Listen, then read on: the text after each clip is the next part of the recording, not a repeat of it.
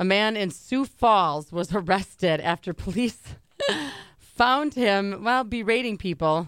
That's the word they're using. Playing the Benny Hill theme as people were falling on patches of ice in the Walmart parking lot. Love this guy. That is hilarious. What? My new hero. So like he was just sitting there playing the Benny Hill theme.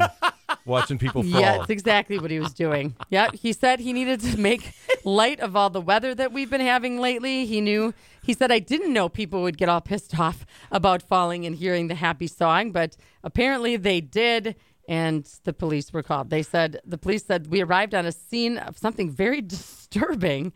After my partner and I slipped on the ice, we heard the Benny Hill song. Is this not the greatest thing ever? Why did he Facebook Live it? There it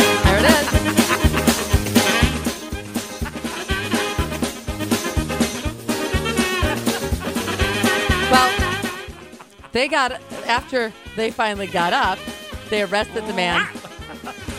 And this is not a joke. This was in the Sioux Falls newspaper.